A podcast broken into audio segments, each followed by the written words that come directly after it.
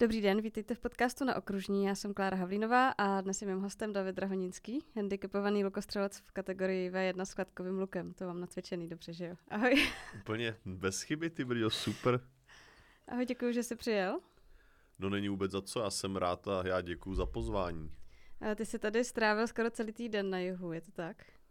Kvůli nám. No, tak přijel jsem sem někdy v úterý brzo ráno a nakonec jsem tady zůstal celý zbytek týdne až do dneška, no, ale byl to krásně strávený čas, jako skoro vždycky, když jsem se sem vrátil někdy teď jako od za tu dobu těch 25 let nebo 24 let od toho úrazu. Uh-huh. A máš s Jižníma Čechama něco společného? Uh, no, vlastně tatínek a maminka mě tady asi udělali a pak jsem se tady i narodil v Kaplici. Aha, uh, žil jsem v Dolním dvořišti, potom jsem že tatínek byl voják z povolání, tak jakoby vždycky ho někam převeleli na jinou kasárna a na, byl, žil jsem v Suda nad Lužnicí, kde jsem strávil krásných, já nevím, třeba 10 let mýho života a, a jakoby chodil jsem tam na základní školu a ještě jsem vlastně dva roky dojížděl ze Suhdola do Kmindu na střední školu. Ale ještě mezi Dolním dvořištěm a Sudem na Lužnicí jsem se asi na dva roky ohřál, nebo na rok, eh, no, možná díl, dva, no, možná, tak uh, jsem se ohřál v Kaplici, kde jsem, kde jsem, kde jsem žil taky s rodičema a s bráchou a se ségrou. Takže jako já jsem vlastně už teda víc jak no, 16 let jsem strávil tady na jihu, takže si myslím, že se můžu považovat tak trošku i za jeho Čecha, i když je, už uh, 25 let žiju v Praze. A jak jsi tady strávil ten týden? Trénoval jsi? Jo, jo, no. S, střílel jsem, protože mám možnost, kous, vedle mám, vedle mám činnýho baráčku, e, jsou lesy, luje a háje. A když se netrefím, tak to letí až do Rožumberka. Teda, no, do Rožumberka, Rožumberk tam je takže jsem trénoval a jezdil jsem na kole, což jako je ta nejlepší aktivita a jelikož bylo počasí, jaký bylo, bylo super, tak to byl aktivní odpočinek a to mám nejradši prostě, no. Hmm, super. Počasí Navštívil jsem i bazén v Třeboňských hmm. lázních v Auroře a včera jsem byl v kině, takže takový kulturně, sportovně aktivní týden. A hlavně maminka se o mě starala, takže perfektní. Mm-hmm. Ještě přijel kamarád s dcerou, jako, takže fakt to byl, fakt to byl fajn, fajn, fajn, fajn týden aktivní, nebo strávený s fajn lidma. Navštívil jsem i Suchdol nad Lužnicí, kde jsem byl na základní škole, měli tam sportovní den a děti si tam se mnou asi pět hodin stříleli z luku nebo čtyři hodiny byli nadšený, protože tu aktivitu eh, tady v, v Jižních Čechách není nikde žádný jakoby sportovní klub, kde by to mohli lidi jako provozovat aktiv, jako pravidelně, tak já jsem byl strašně rád, že jsem mohl těm dětem ten sport ukázat a že si ho mohli vyzkoušet a myslím si, že jakákoliv aktivita, kterou má možnost si člověk třeba jenom zkusit, nemusí v tom hned vyhrát olympiádu, tak, tak, tak, je, tak, je, tak, je, tak je super. A pro ty děti, děti jsou jako bytosti, které jsou ještě tvární, které se mají učit věci, měli by zkoušet nové věci. A pak díky tomu, že si vyzkoušejí některé nejenom sporty, ale aktivity, tak se třeba můžou uh, víc rozvíjet a můžou si vybrat tu, která je bude nejvíc v tom životě třeba bavit a naplňovat, což si myslím, že je fajn. Takže za mě super týden, super lidičky a dneska pak pofrčím zpátky do velkoměsta z toho věžatý mm. Prahy. Ale neplánuješ se na jich přestěhovat třeba někdy? No, teď si to už dokážu představit, že bych tady dokázal žít, ale ještě rok určitě budu mít trvalý bydliště v Praze, protože teď mě čeká příprava na Paralympiádu do Paříže a kam bych rád jel reprezentovat Českou republiku. A nechci teď měnit věci, které mám zajetý, prostě bylo by to náročný a mám teď tolik aktivit, že přestěhovat se do, na jich by reálný bylo, ale prostě to teď nechci ten proces absolvovat. Jasně. Protože jsem se před eh, čtyřmi lety stěhoval v Praze z Černého mostu do Čakovic v Čakovicích se mi líbí, mám to tam rád, jsou tam super lidi v mém okolí, mám tam všechno zajetý, rehabilitaci, tréninky a teď prostě to nechci tady ten, eh, tady, tady to prostředí bourat prostě. Jasně. A když jsi říkal, že jsi jezdil na kole, tak to je ten handbike? No? Jo, jo, jo, mám tak to speciální kolo, který buď mám jedno, jako, že můžu připojit takový stroj k vozíčku invalidnímu, takže když někde po cestě potkám hospodu, tak můžu odpojit a dát si pěkně pivko pěkně v té hospodě nebo limonádu. A nebo mám takový stroj, kam si musíte z vozíku přesednout a můžete na tom frčet mm-hmm. pomocí rukama, že to se to pohání, šlapete ne nohama, ale rukama. Takže včera vlastně, nebo před, před dvěma dny, když jsme byli, ujeli jsme asi 32 kilometrů, tak dcera od mýho kamaráda říkala, že já to mám super, že mě nebolej nohy, když jezdím na tom kole. Takže vlastně já to mám pohodičku. Mě fakt z kola nebolí nohy. A to, to není takový to, že na tom ležíš úplně. Ne, ne, ne, ne, ne. Já mám jakoby ty kola postavený tak, že na tom spíš sedím, než... Mm-hmm. Ale ty závodní speciály, co mají mý kolegové paralympionici z České republiky, Kateřina Antošová nebo Patrik Jahoda, eh, Tomáš Mošnička, tak tam skoro ty vozíčkáři ležejí v tom kole. Ale jak říkám, to jsou závodní mhm. speciály mm. a to já nemám. Mně to přijde hrozně nebezpečný, když to vidím, když s tím jezdí lidi třeba i po silnici nebo na, na cyklostezce. Uh, já mám světla zadní červený, přední bílý, což i u mnoha zdravých cyklistů chybí docela bych řekl. A vozím i takovou, takový praporek za kolem. Mm. Ono jakoby můžete být vidět, ale když si ten řidič toho auta, který bude účastníkem silničního provozu, bude hrát za volantem s telefonem, tak je vám to stejně jedno. Hmm, jasně. Uh, tak pro tebe, teda pro tebe, pro ty, co tě ještě neznají, mohl by si nám třeba tady vypočítat, kolik už máš medailí a z jakých her? No tak to by bylo dlouhý, no. Tak já jsem vlastně, já jsem vlastně první paralympiádu nebo největší uh, závod, první zlatou medaili jsem vyhrál na, a byla to hned paralympijská, bylo na paralympiádě v Pekingu v roce 2008 pak jsem, už jsem se zúčastnil čtyř, čtyř her, potom jsem reprezentoval Českou republiku v Londýně, kde jsem prohrál, ale naštěstí až ve finále, takže jsem si odvezl stříbrnou medaili. V Riu, v Riu se mi podařilo vyhrát bronz společně s kolegyní z kategorie Šárkou Musilovou. A potom v soutěži jednotlivců jsem teda jako prohrál, ale zase naštěstí až ve finále, že jsem si odvezl stříbro.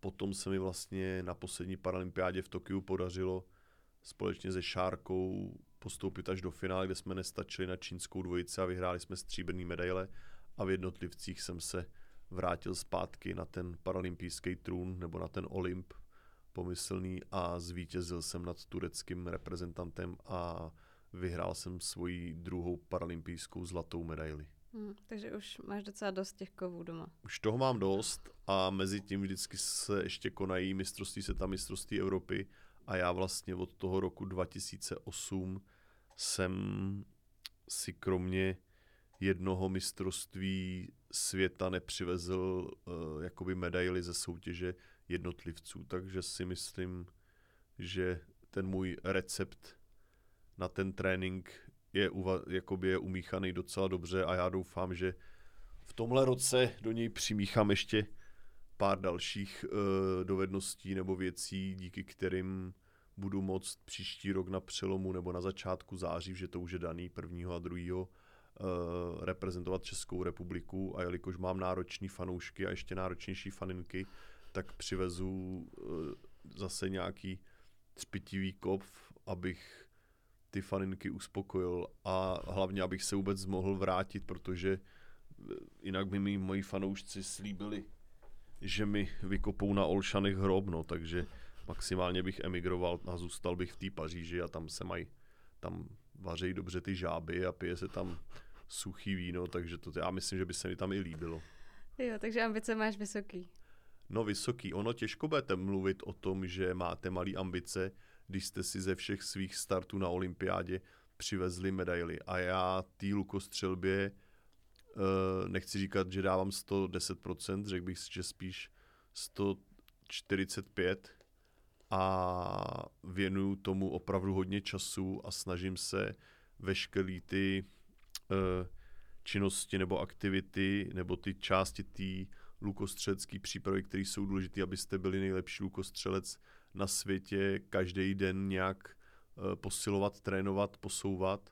A věřím tomu, že když zdraví mi to dovolí a dokážu ukočírovat svoji hlavu, tak, tak zvládnu zase bojovat o, ty, o to pódium prostě v té Paříži. A šance budeme mít jak v jednotlivcích, tak v mix týmu, protože na poslední mistrovství světa, který bylo v červenci v Plzni, se nám podařilo s Tereskou Brantlovou eh, tu kategorii mix týmu dokonce vyhrát.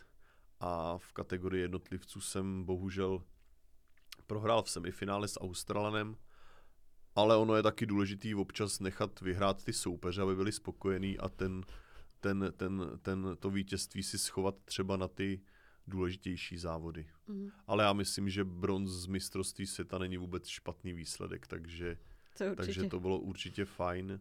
A jak říkám, já jsem strašně rád, že eh, ten trénink, který tomu, nebo ten čas, který tomu věnuju, a i eh, ty lidi, kteří třeba kolem mě jsou a nějak se podílí na té mojí přípravě nebo na té mojí lukostřelecké cestě, takže eh, se to přetaví v úspěch a že můžu být třeba motivací pro děti, eh, i dospělejší lidi a i ty, i ty dospělí úplně, že si třeba kolikrát se mi, kolikrát slyším, že e, obdivou to, že i s tím, že jsem na vozíku, takže dokážu vyhrávat medaile. Já si nemyslím, že jsem nějaký superhuman, ale prostě měl jsem štěstí, že jsem potkal kdysi lukostřelbu, že můžu tomu věnovat nějaký čas nebo naplnit ten svůj čas, který mi dává každý den těch 24 hodin.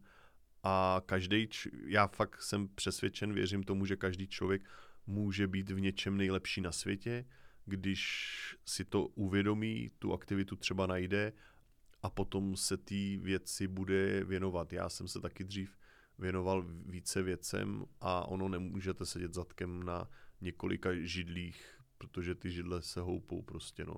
Takže já jsem na to rád a přál bych každému i našemu posluchačovi, který nás dneska bude poslouchat, aby prostě takovýhleho koníčka nebo aktivitu měl, která ho v životě bude naplňovat nebo o kterou se v životě může opřít. Mm.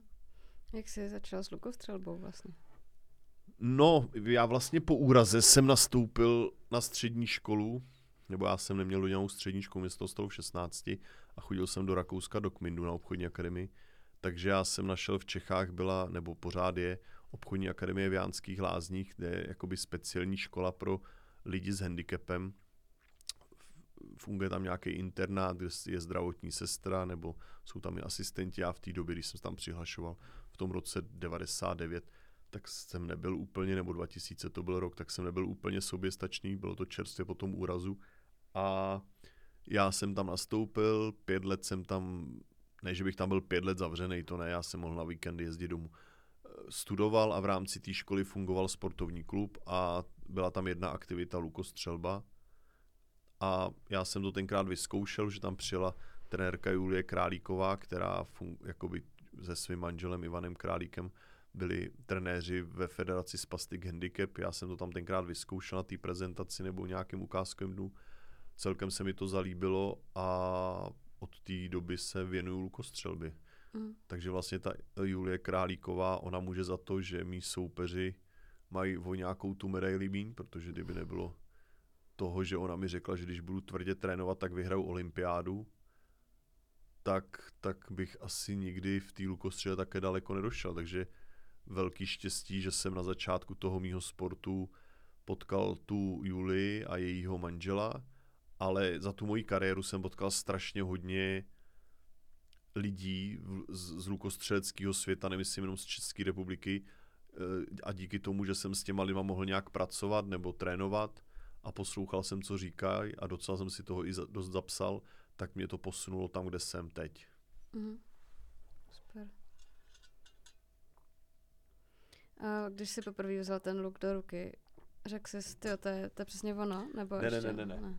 V roce 2000 jsem Centrum Paraple, který pomáhá paraplegikům a kvadruplegikům po úraze, ať už nějakou sociální stránkou, tak i po té fyzioterapeutické, ergoterapeutické stránce, aby ty lidi se vrátili do aktivního života, za což by si taky zasloužili ty zaměstnanci takovou zlatou, hezkou, těžkou, velkou medaili, jako, jako jsem dostal já tak tam jsem se zúčastnil jednoho týdenního sportovního kurzu, kde si vlastně můžete vyzkoušet různé sporty, ten handbike, atletiku, plavání, lukostřelbu, střelbu, podle toho, co do toho programu ty terapeuti nebo ty organizátoři nadspou. A já tenkrát uh, vyzkoušel lukostřelbu, byl tam Ferda Hadaš, což je taková, já bych řekl, že je to jako legenda, nebo ta, ta celá rodina Hadašů je taková legenda český lukostřelby, nebo a Ferda tenkrát je ještě aktivní lukostřelec, tím, tím toho zdravím, tak tam měl demonstraci nebo předváděčku lukostřely, já to tenkrát vyzkoušel, vůbec mě to nebavilo, vůbec prostě jo, tak jsem to natáhl, trefil jsem se dopředu,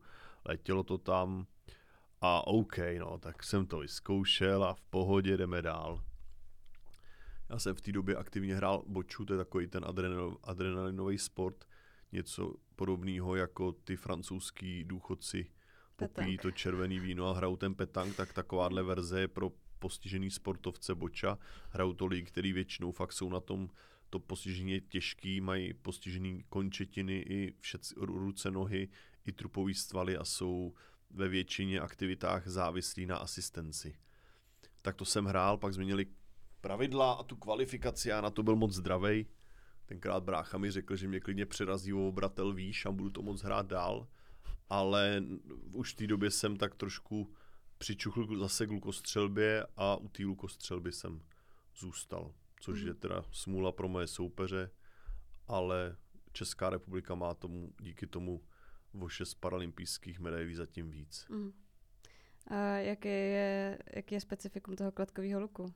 Tak uh, největší rozdíl mezi kladkovým a reflexním olympijským lukem je ten, že u toho kladkového luku překonáte nějakou nátahovou sílu, první dvě třetiny toho nátahu, takže já to mám 22, 22,5 kg a potom se to přehoupne díky těm kladkám a těm kabelům, který drží ty kladky a držíte v uvozovkách jenom 30% podle toho, jaký tam máte kladky, moduly, nastavení, tak držíte 30% toho nátahu, takže já budu držet nějakých 7 kg třeba na konci to je největší, a u toho olympijského luku, čím víc natahujete, tak tím víc ta síla je větší a větší, než sklouznete s těma prstama z té tětivy a vypustíte ten šíp směr cíl.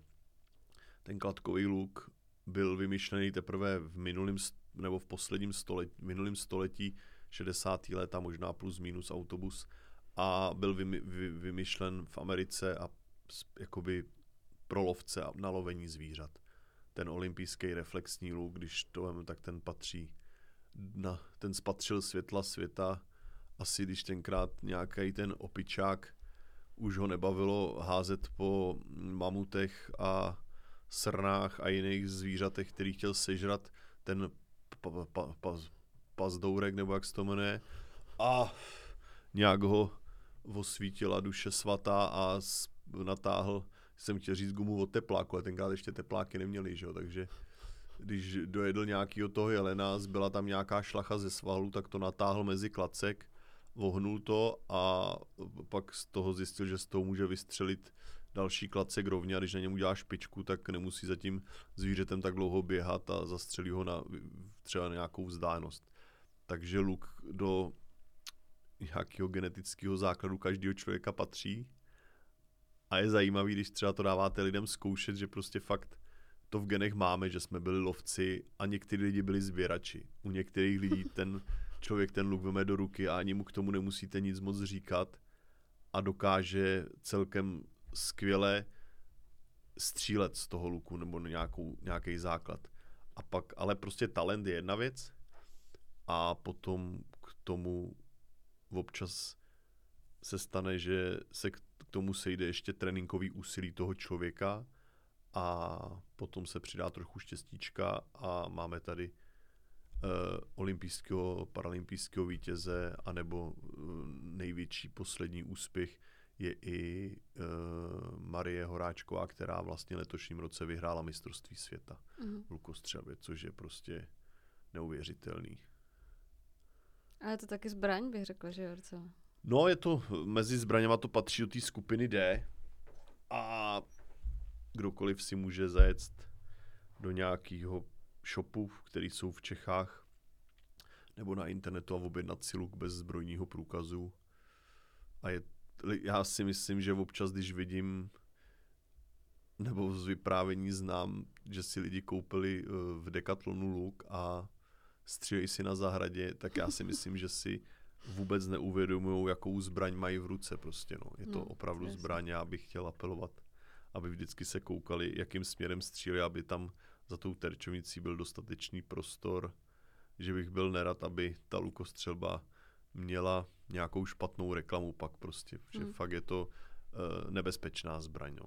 A když to takhle předvádíš v těch školách dětem, tak ty střílej z nějakého upraveného luku, nebo mají upravený eh, šípy? Já mám od jedné americké firmy takový luky, který je to něco takového mezi olympijským a kladkovým lukem, ale na těch 10-20 eh, metrů se ty lidi celkem slušně dokážou trefovat. Kdybych měl jenom takový ten olympijský dřevěný luk v uvozovkách, tak tam to musí být ta technika daleko dokonalejší.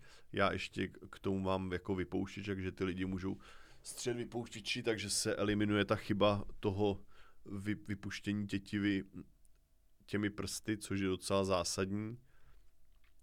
Ale mě, mě, mě to baví, protože chci to těm lidem ukázat tak, aby je to bavilo a aby se trefovali. A ne, aby jsme hledali e, šípy za terčovnicí a trefovali krtky. A jestliže někomu ukážete nějakou aktivitu a ten člověk už od začátku zjistí, že mu to jde a že to jakoby umí, tak to je to správně zasazený semínko v hlavě. Samozřejmě já bych mohl přijet a ukázat jim, jak střím já z luku, ještě jim schválně dát ten luk tak utáhlej, že budu vědět, že to fakt nenatáhnou. A jenom tím, jako jim dám najevo, že já jsem ten nejlepší na světě, ale takhle já to dělat nechci. Hmm, jasně. Takže už mám zase celkem dost akcí, ale vždycky na prvním místě je ta bezpečnost, aby tím směrem, kam ty naše šípy lítají, aby tam byla dostatečná vzdálenost nebo takový prostor, který je nějak zabezpečený, aby tam se žádná živá bytost nedostala. Mm. A ty máš taky po úrazu uh, poraněný ruce, nebo, jak bych to řekla, jako ne, já, mám, v pořádku. já jsem se z, tak nějak blbě skut, tenkrát spadl já byl náměsíčně a spadl jsem ze třetího patra a zlomil jsem si poslední krční obratel. Smůla na jednu stranu, že tam jsou nervy, které vám zásobují informacema i ruce a já vlastně na té levé ruce nemám úplně stoprocentní jakoby jemnou motoriku těch prstů. Na té pravý to je celkem v pohodě až na ten palec, ale jinak jakoby od zápěstí mám celkem všecky svaly, takže a hlavně mám jakoby triceps, takže to je, myslím, ten správný sval, který každý vozíčkář potřebuje, aby se dokázal lépe přesouvat mm. z vozíku do auta, do postele, do koupelny, na záchod a tedy. Ale Takže si právě nedokážu představit, jak jakoby natahuješ Já, já právě tou horší rukou ten luk držím, mm. nebo se do ní opírám do toho madla a ta pravá ruka funguje tak dobře, když dobře je za tři, že jo? takže já bych spíš řekl, že dostatečně, že dokážu používat uh, vypouštěč, který mám z, přichycený za zápěstí, ale je to normálně komerční vypouštěč, který si můžete koupit a nemusím používat žádný speciálně upravený vypouštěče, jako používají třeba mý kolegové, který nemají tu hybnost těch prstů úplně zachovanou. Mm-hmm. A co je to teda ta kategorie V, dvojité V1?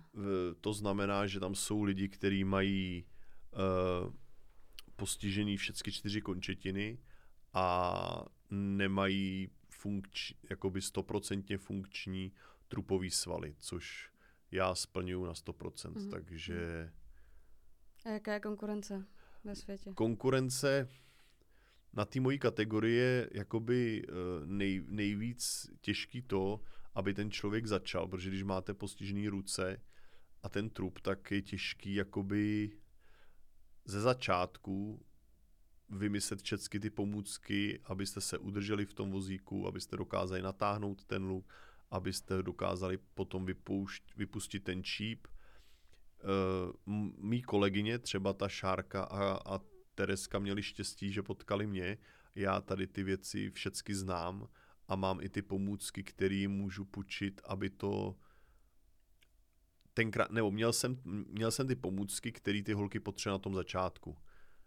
V dnešní době to stojí fakt docela dost peněz a kromě mě v České republice je ještě trenérka uh, Ludmila Fikarová, která tady to vybavení má taky a aktivně pracuje s pár vozíčkáři, který měli to štěstí a potkali. Mě, když se vozve kdokoliv, nebo nechci říkat úplně kdokoliv, nebo kvadruplegi, kvadruplegička a zvládne mít ty ruce tak silně, myslím, jakoby úchopovou část, aby ten luk natáhla, tak já mám v mém uh, lukostřeckém arzenálu i slabší luky, třeba 10 až 20 liber, který dokážu pro ně připravit. Mám tu uchopovou rukavici, mám i speciální vypouštěče, který jsem za ty roky týmí kategorie buď si nechal vyrobit, nebo je mám prostě v mém arzenálu a můžu jim ten, můžu to s nima absolvovat ten trénink, ukázat jim to, vyzkouší si to, poradím jim, co si mají pořídit a dokážou střílet z toho luku. Takže hmm.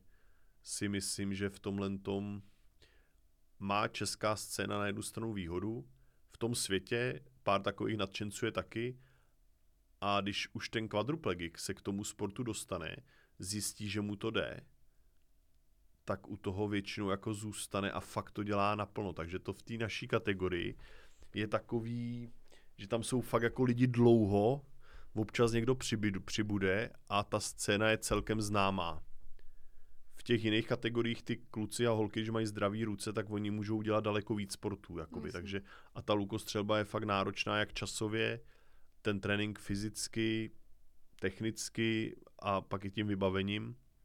Ale jak říkám, když už se tam k tomu člověk dostane, tak tam zůstává. Jsou v, ve světě silný týmy, Turci, Italové, ten český tým taky je celkem dost silný ale když vidím, jak pracují ty Turci, Italové, dřív i Rusové, který teď by se teda měli vrátit, tak je to neuvěřitelný, protože oni tu základnu mají daleko větší a opravdu s těma lidma pracují v centrech a není to tak, jako že si to jako já, Šárka a Tereska pitlíkujeme a Karel na svým rybníčku nějak a pak se jednou uh, ročně potkáme na mezinárodních závodech. Mm-hmm.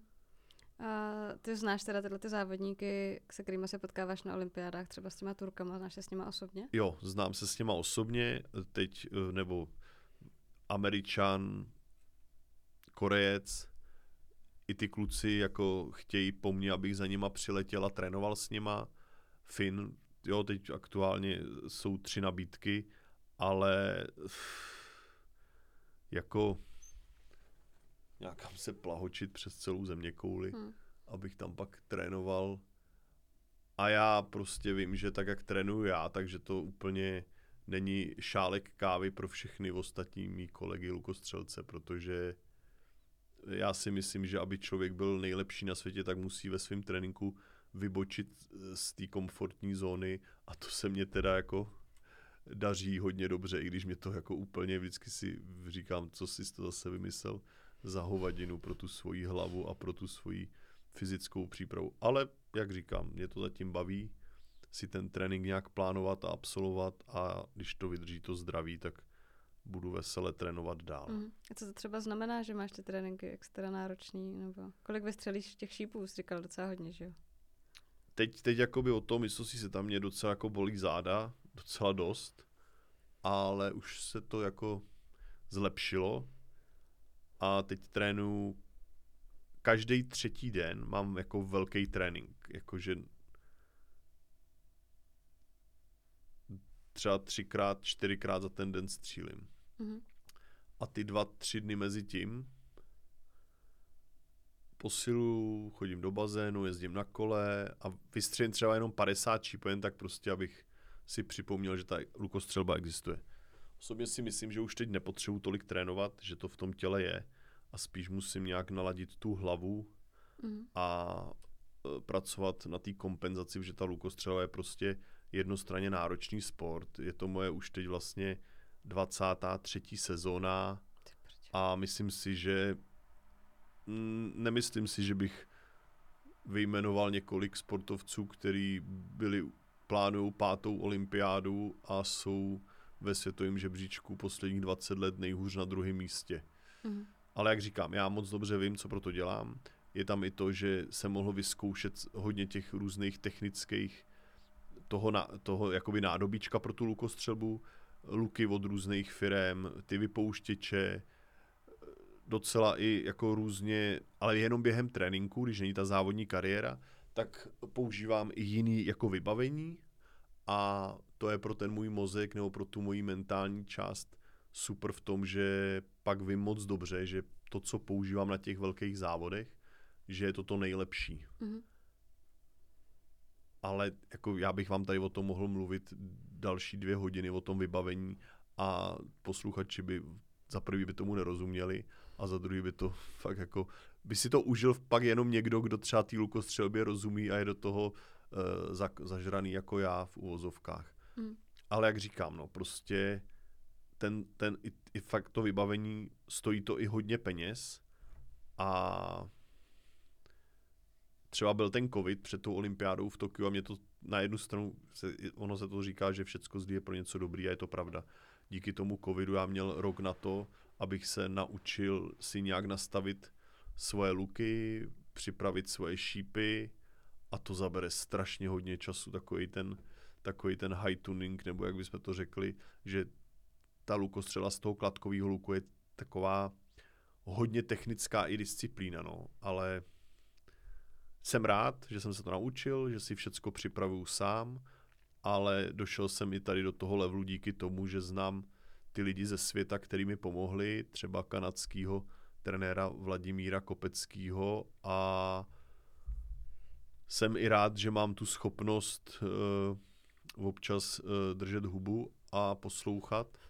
A ne, že si prostě jenom horká hlava jedu to svoje a občas uh, jakoby i, i když to je třeba za cenu toho, že nějaký ten čip zničím, nebo mě to třeba ten týden úplně nebaví, ale vyzkouším nějaký nové věci v tom, v tom trénování nebo prostě i v té technice a pak se třeba vrátím k tomu, co mám zajetý, protože vím, že to funguje prostě. Mm, jasně. Jo, protože jedna ta věc je třeba, že jsou takový, ten vypouštěč, to jsou takový kleštičky, s kterýma vypouštět tu tětivu, ten číp, jakoby tu tětivu, aby vystřelil ten číp a existují takový, já mám, to funguje jak spouž na pušce, počkej, prostě máčnete kohoutek a ten číp vyletí.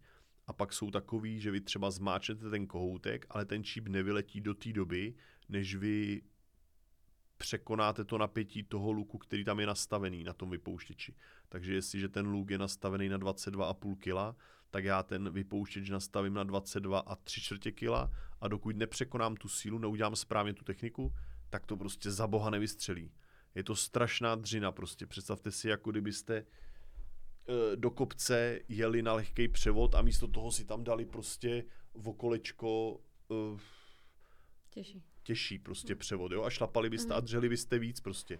Tak něco takového já mám v tom tréninku takovýhle, takovýhle vychytávky. Yes. Ale vy pak prostě, když e, touhle technikou trénujete, tak vy nastřílíte 100 šípů, ale je to jako kdybyste jich nastříleli nebo jim se říct třeba 200 prostě, protože musí to fakt udělat správně a to je hrozný psycho a já vím, že to nikdo jiný takhle netrénuje, protože eh, my jako lidi, nebo jakoby obecně jsme tvor strašně jakoby že si každou aktivitu chceme jakoby ulehčit, aby se nám dělala jednodušeji, jestli mi rozumíte. Jasně.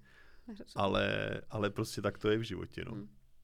A ty taky chodíš na nějaký psychi, psychický, jak se mu říká, Psych, coaching, psycho, Psychopatický poradny. Jo, přesně tak. Já měl to štěstí, že za tu svoji kariéru jsem v roce 2012 po tý, před tou paralympiádou v Londýně přemýšlel nad tím, co udělat jakoby líp v tom mým tréninku. Takže ten uh, lukostřel, luk, jako lukostřelba je vlastně jedna část je psychická, jedna část je technická, a jedna část je kondiční nebo fyzická příprava. A já jsem tenkrát uh, se nějak uh, setkal v životě se sportovní psycholožkou Kateřinou Kudláčkou Vejvodovou a začal jsem s ní spolupracovat. A vím, že kdybych tenkrát s Kateřinou nezačal spolupracovat na tom, abych posílil tu svoji psychickou část toho lukostřelce, toho té osobnosti, tak bych si žádný další medaile z olympiád. Takhle, asi bych si nějaký přivez, ale z Londýna bych si určitě žádnou nepřivez. A díky tomu, co mě ona naučila, jak posilovat uh, tu svoji mysl, jak pracovat se stresem, uh, jak jakoby správně nazvat, jakoby z čeho má člověk třeba strach, nebo co s tím dělat, s tím vědomím, nebo s tou myšlenkou, s tím pocitem, tak bych fakt nebyl tam, kde jsem. Já jsem se díky té spolupráci naučil fakt jakoby hodně věcí, které do dneška používám a vím, že díky těm věcem jsem si nějaký ty vavříny vyhrál a můžu si je doma schovat do krabice do garáže. Mm-hmm. Ale pořád platí, že neumíš úplně prohrávat, nebo třeba, že ta stříbrná medaile je pro tebe vlastně prohra, že jo, i když stříbrná no, tak medaile je super. v atletice, když běžíte do toho cíle a skončíte druhý nebo třetí, tak jste pořád někoho předběhli, no. Na olympiádě je blbý a potvrdí vám to i jiní sportovci, třeba hokejisti, že druhý a čtvrtý místo je to nejhorší prostě, no. Já, když si vzpomenu na všechny ty jakoby prohraný uh, zápasy a, a věřte, že si je pamatuju všechny, tak vím moc dobře, co jsem v tu chvíli udělal jakoby špatně, nebo co tam ten den zrovna nevyšlo. Ale díky těm prohrám se posunete dál. Výhra vás nikam dál neposune. A ale třeba to poslední mistrovství světa, já jsem vlastně ty, ten poslední den všechny ty tři závody, které mě čekali, vyhrál, takže to je ta lepší stránka věci. Jo? Mm. Když tam byla třeba jedna italská závodnice a ona vlastně všechny tři závody prohrála, sice si domů veze tři stříbrné medaile, ale pro tu, pro tu psychickou část toho sportovce, pokud s tím neumí pracovat, tak je to hrozný debugl. To je prostě, to je de- debugl, který se s váma potáhne do dalšího závodu. Já, česká kulisa, český fanoušci, mý kamarádi, mámka, synovci, sousedi, strejdové, no prostě ne, bratranci, neuvěřitelný, ne, neuvěřitelná kulisa v té Plzni a já jsem si to tam vyhrál, takže to je prostě do té další kariéry eh, větší, nechci říkat větší plus, ale pro ten moment je to prostě výhra. Jasně. Já naštěstí prostě i díky té spolupráci s tou Kateřinou si jedu nějaký systém a budu doufat, že to bude dál stačit zase, až pojedu příště na nějaký závody. Už máš teda jistou příští olympiádu, že pojedeš? Já jsem vyhrál vlastně jenom, jako já jsem zajistil České republice účastnický místo. Uh-huh. Český lukostřelecký svaz, příští rok nebo pro příští rok vydá nějaký pravidla, podle kterých ty místa rozdělí. V současnosti v mý kategorii v České republice střílí aktivně tři kluci. Já věřím tomu, že když budu dál trénovat a připravovat se, tak budu mezi něma nejlepší a Český svaz nominuje mě na, a na základě toho Český paralympijský výbor uh, mě určí jako toho, kdo bude reprezentovat Českou republiku. Můžu mít nějaký zdravotní komplikace nebo nevím co, jakoby, jak to zdraví a potom by asi dostal šanci třeba někdo da- další, nebo mm-hmm. ale doufám, že to všecko dobře dopadne a za rok budu moct reprezentovat Českou republiku na hrách v Paříži mm. já, i když, jak říkám, těch faktorů je celkem dost, který to můžou ovlivnit člověk se s tím musí nějak v té své hlavě poprat a uvidíme, jak to dopadne. Takže jenom jeden závodník České republiky. Zatím, zatím s, máme v týmí kategorii jenom jedno místo, mm-hmm. ale ještě příští rok v únoru je závod světového poháru v Dubaji a na tomhle závodě můžou ještě mý kolegové další i z jiných kategorií bojovat o to, aby se nominovali na Paralympiádu. Mm-hmm. Ta šance je, ale musí tenhle závod vyhrát nebo být druhý, mám takový pocit. A ty tam nepojedeš do Dubaje? Uh, já si osobně myslím, že to do té Dubaje nepojedu.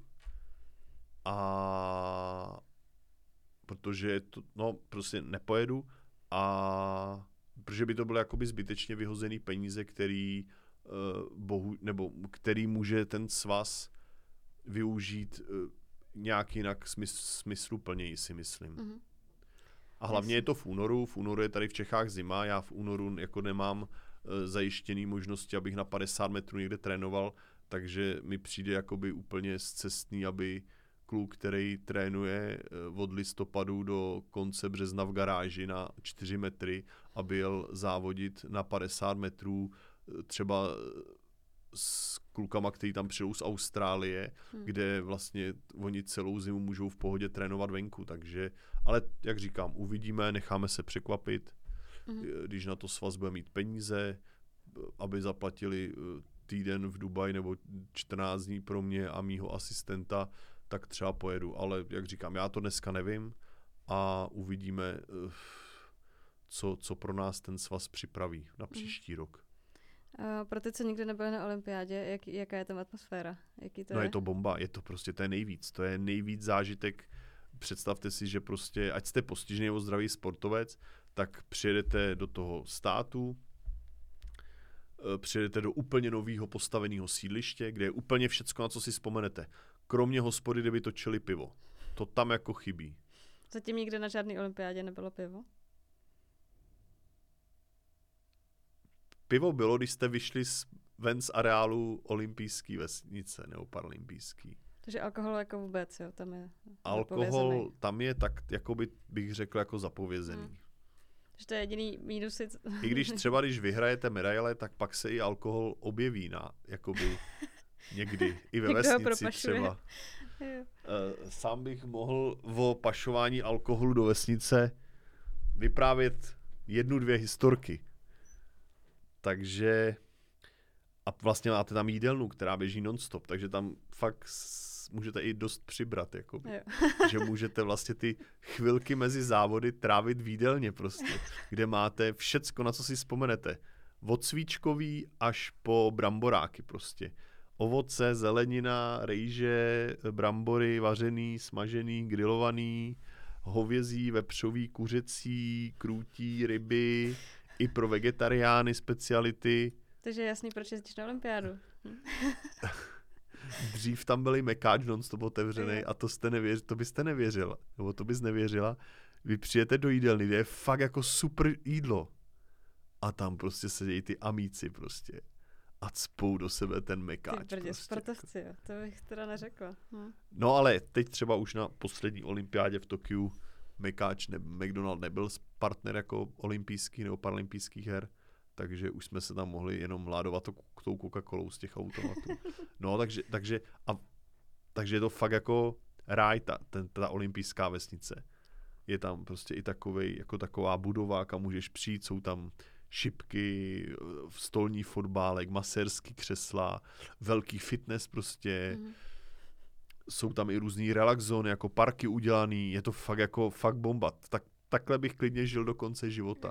A jenom výjížděl z té vesnice na vejlety, což třeba v Tokiu bylo špatný, protože byla ta, ten covid, byly různý opatření a vlastně pro mě, jakožto pro sportovce, který zažil ty tři olympiády předtím, byl tam vždycky skoro tři týdny na té olympiádě, mohl týden jsem závodil a předtím a potom jsem třeba jezdil na výlety, tak to bylo jako super, jako, ale mm-hmm. teď v tom Tokiu bez diváků bylo to takový takový, takový, takový smutný nádech ta olympiáda měla, no. Hmm, jasně. Tak teď to snad bude lepší v Paříži, to užijete. No, uvidíme Paříže za rok a uvidíme, co, co si pro nás svět připraví, no. Že třeba včera včera vydali vlastně prohlášení, že paralympijský výbor nebo ten mezinárodní odsouhlasil to, že ruský sportovci se můžou zúčastnit her, her v Paříži. A hned mi volali eh, z jednoho rádia, z druhého rádia, eh, teď nevím, jestli z televize, abych se k tomu nějak vyjádřil. A já prostě, já si pamatuju, když jsem měl tenkrát do Pekingu na, na Paralympiádu. A všichni, jak Čína, životní prostředí a tamhle to a lidský práva a tady to a tady to. A teď jako mi to přijde zase to samý prostě. Doma všichni 80% věcí v té době měli Made in China prostě, tak jestli všichni jsou tak proti té Číně, tak ať si nekupují čínský výrobky prostě. Teď tady máme rok válku Rusko-Ukrajina, Rusko, který napadlo suverénní stát a naši slavní politici, který jsme si zvolili, ať už jakoby v Čechách nebo prostě celá Evropa, celý svět, nedokážou diplomatickou cestou prostě tady ten konflikt nějak ukončit, vyřešit. A teď se zase budou dávat uh, jakoby, uh, jakoby, uh, jak se to řekne, uh, za terč sportovci, který chtějí jet zreprezentovat svoji zemi. Já osobně vím, že ty mý přátelé, ruský lukostřelci, který já znám, tak žádnou válku na Ukrajině neodstartovali prostě. A vy, jsem přesvědčen o tom, že kdybych se jich osobně zeptal, tak rozhodně oni podepíšou papír, že chtějí, aby ten konflikt skončil. Já jako David Drahoninský mám maximálně v garáži 10 luků a 500 čípů a dokážu asi dokázal bych asi i trefit toho ruského vojáka, který by přišel na hranice České republiky. Ale já nedokážu zastavit ten konflikt. Takže jediná moje jakoby věc, kterou můžu udělat, je, že teda na tu olympiádu do Paříže nepojedu. Hmm. Nevím, jestli je to jako správný vzor pro ty dě- malé děti, kterými fandí, který si o mě myslí, že jsem nejlepší jako lukostřelec v galaxii a který jsou rádi, když vyhrajou medaily a třeba si díky, díky tomu můžou se mnou tu lukostřelbu vyzkoušet. A, fakt, a fakt, fakt, fakt mě tady ten jakoby, tady ta situace mrzí, že prostě některý lidi asi budou naštvaný, že pojedu reprezentovat Českou republiku na olympiádu, ale i mě to mrzí, protože si nemyslím, že je to správný prostě, že se konají olympijské hry, když je ve světě válka, jakoby. Hmm. Nebo paralympijský respektive. Já jsem na to reagoval, nechci říkat jako vtipně, já jsem řekl, že tam pojedu a doufám, že některého toho ruského sportovce porazím a budu se moct Putinovi díky tomu vysmát, jakoby, jo. Ale jak říkám, je to, je to, je to smutný hmm. a rozhodně mi to nepřijde jako hezký vůči té olympijské myšlence, že bude olympiáda v Paříži, na kterou třeba i díky tomu konfliktu nemohlo odjet několik uh, ukrajinských sportovců, který v rámci toho, toho konfliktu už přišli o život. A to hmm. je smutný. To je. To se řekl hezky. Um, já tady mám tvoji knížku, která vlastně, jak jsi říkal, není tak úplně tvoje, nebyl to tvůj nápad napsat knížku. Jaký k ní máš vztah k té knížce? Tady ukážem na kameru. No tak já, když jsem... Ta moje kariéra už je dlouhá a už možná třeba před deseti lety po té olympiádě v Londýně byly nějaký nápady, že by mohla vzniknout knížka, dva, tři nápady eh, tak nějak možná i počaly, ale nějak to úplně nedopadlo, protože ono v dnešní době vydat takovouhle publikaci je docela eh, nejenom jako časově a procesně náročný, ale stojí to i hodně peněz.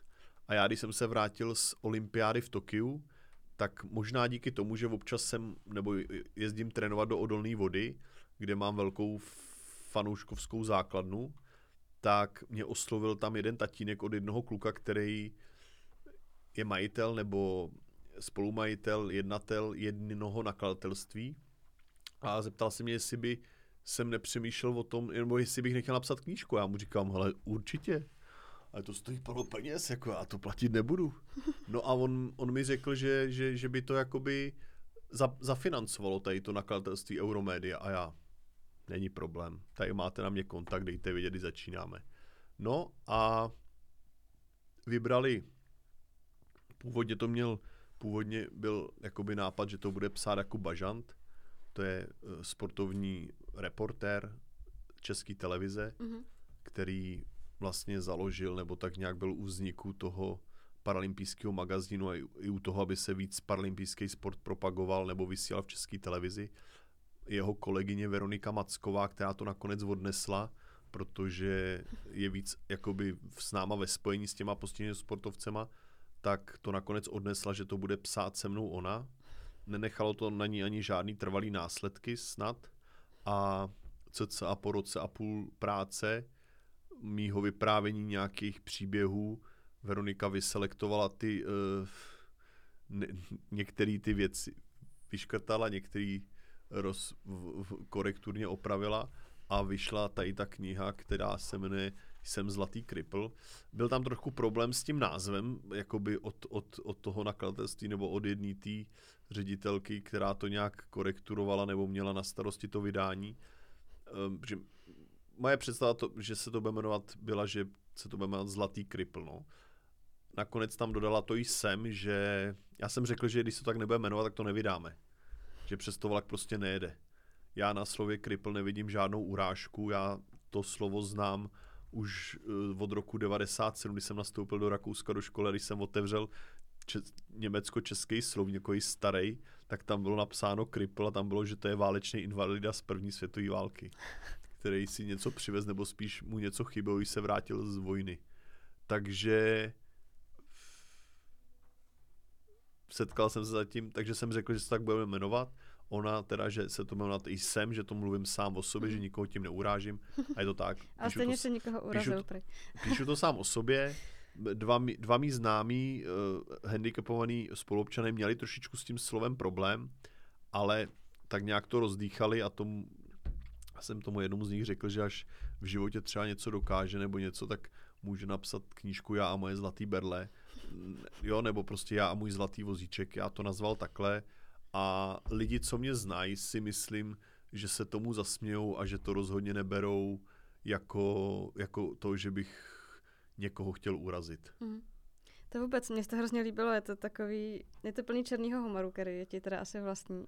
A ty se nějak tím vyrovnáváš uh, vlastně se svým osudem, nebo jak bych to řekla? Určitě nebo vyrovnávám. Jako mě se občas lidi zeptají, jestli jsem se s tím vyrovnal, že jsem na vozíku, uh, nikdy se s tím nevyrovnám. Já byl kluk, který od rána do večera běhal, eh, v té době ještě byly zamrzlý rybníky přes zimu od konce listopadu do konce, tady je vidět i ten balkon, z kterého jsem spadl tamhle vzadu. Já no, takže to je... Jo, to, aha. Ne, tam, to je u nás v Súda nad Lužnicí. Uh, byl jsem zdravý kluk, který žil velice aktivní život a měl nádherný dětství, který strávil v přírodě, na rybách, ve skautu, na hasičský kroužek, s hokejkou v ruce, s kopačkama na noze. Potom jsem měl to štěstí, že jsem mohl vyzkoušet bojový umění taekwondo a najednou prostě buc a tečka prostě. Uh, absolutně se vám změní život a zůstanou vám jenom vaši rodiče v uvozovkách. To nemyslím nějak smutně, pesimisticky, že bych si chtěl zatlačit voko, slzu do voka, že udělám stojku na hlavě. Tak to prostě je. A kdyby mi dneska někdo dal možnost, kdyby chytl na rybách zlatou rybku, tak fakt bych si přál, abych mohl zase chodit prostě. Mám to štěstí, že jsem po tom úraze mohl studovat, pracovat, našel tu lukostřelbu a že když se ráno probudím, třeba dneska, tak si řeknu, buď si udělám svoji práci, kterou musím udělat, nebo je hezky, půjdu se projet na kole, tu práci udělám potom, nebo si vemu luk, půjdu střílet, trénovat, nebo prostě vyzvednu moji mamku a půjdu s ní na kafe. Mám každý den těch 24 hodin, potřeboval bych, aby ten den měl 48 hodin, abych to stihl. Teď jsem asi vyděsil všechny lidi, kteří nechtějí, aby den měl 48 hodin. Nebo já, já bych, myslím, že já bych občas potřeboval, aby den měl 48 hodin, abych stihl všecko, co ten den si stihnout. Takže, jak říkám, nikdy se nevyrovnám s tím, že musím používat ten módní doplněk se čtyřma kolečkama, ale žiju nějaký aktivní život a díky tomu na to nemusím myslet každý ráno, hmm. že jsem invalida na vozejku, nebo jak bych to řekl. Takže život jde dál a já, jak jsem řekl už, přál bych každému člověku, ani nepotřebujete mít vozíček pod zadkem. Jsou každý člověk každý den musí řešit nějaké situace, které mu třeba nejsou příjemné, z kterých má strach, po případě i trochu stres. A já bych každému člověku přál, aby měl nějakou aktivitu, anebo aby měl i dost lidí kolem sebe, který mu třeba s nějakýma těma životníma problémama pomůžou, nebo aby našel v sobě tu vnitřní sílu, kterou jsem třeba našel já a dokázal těm věcem každý den čelit a jít dál prostě.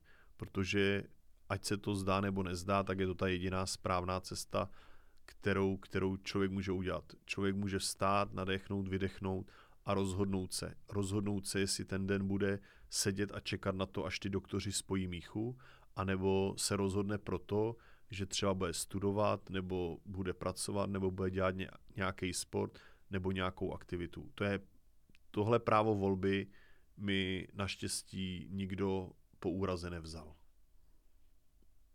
Nevím, co dodat, už jenom asi, že děkuji moc, že jsi přišel. Přijel. No, já jsem přijel z kopečka tady po obchvatu do Budějc. Doufám, že už ho brzo dodělají a no, bude to dálnice to až všichni, do Prahy. To všichni já, si, já si pamatuju, když jsme jako malí jezdili ještě přes Český středohoří a táta říkal, ty bro, jednou tady bude dálnice. No a já čistě teoreticky bych mohl mít už dneska velký děti a mohl bych jim vyprávět to samý prostě, tak si to člověk, takže to zakončíme už s, smíchem. To. Tak jo, tak děkuji a přeju hodně štěstí ve sportu i všude jinde. Ať se vám daří tady s podcastama a přeju vám další zajímaví lidi, aby byli vaši posluchači spokojení. A my přejeme další medaile. Super, Zlatý. díky. Přivezu ukázat po Paříži. Super, tak jo, děkuji a ahoj. Ahoj, ahoj.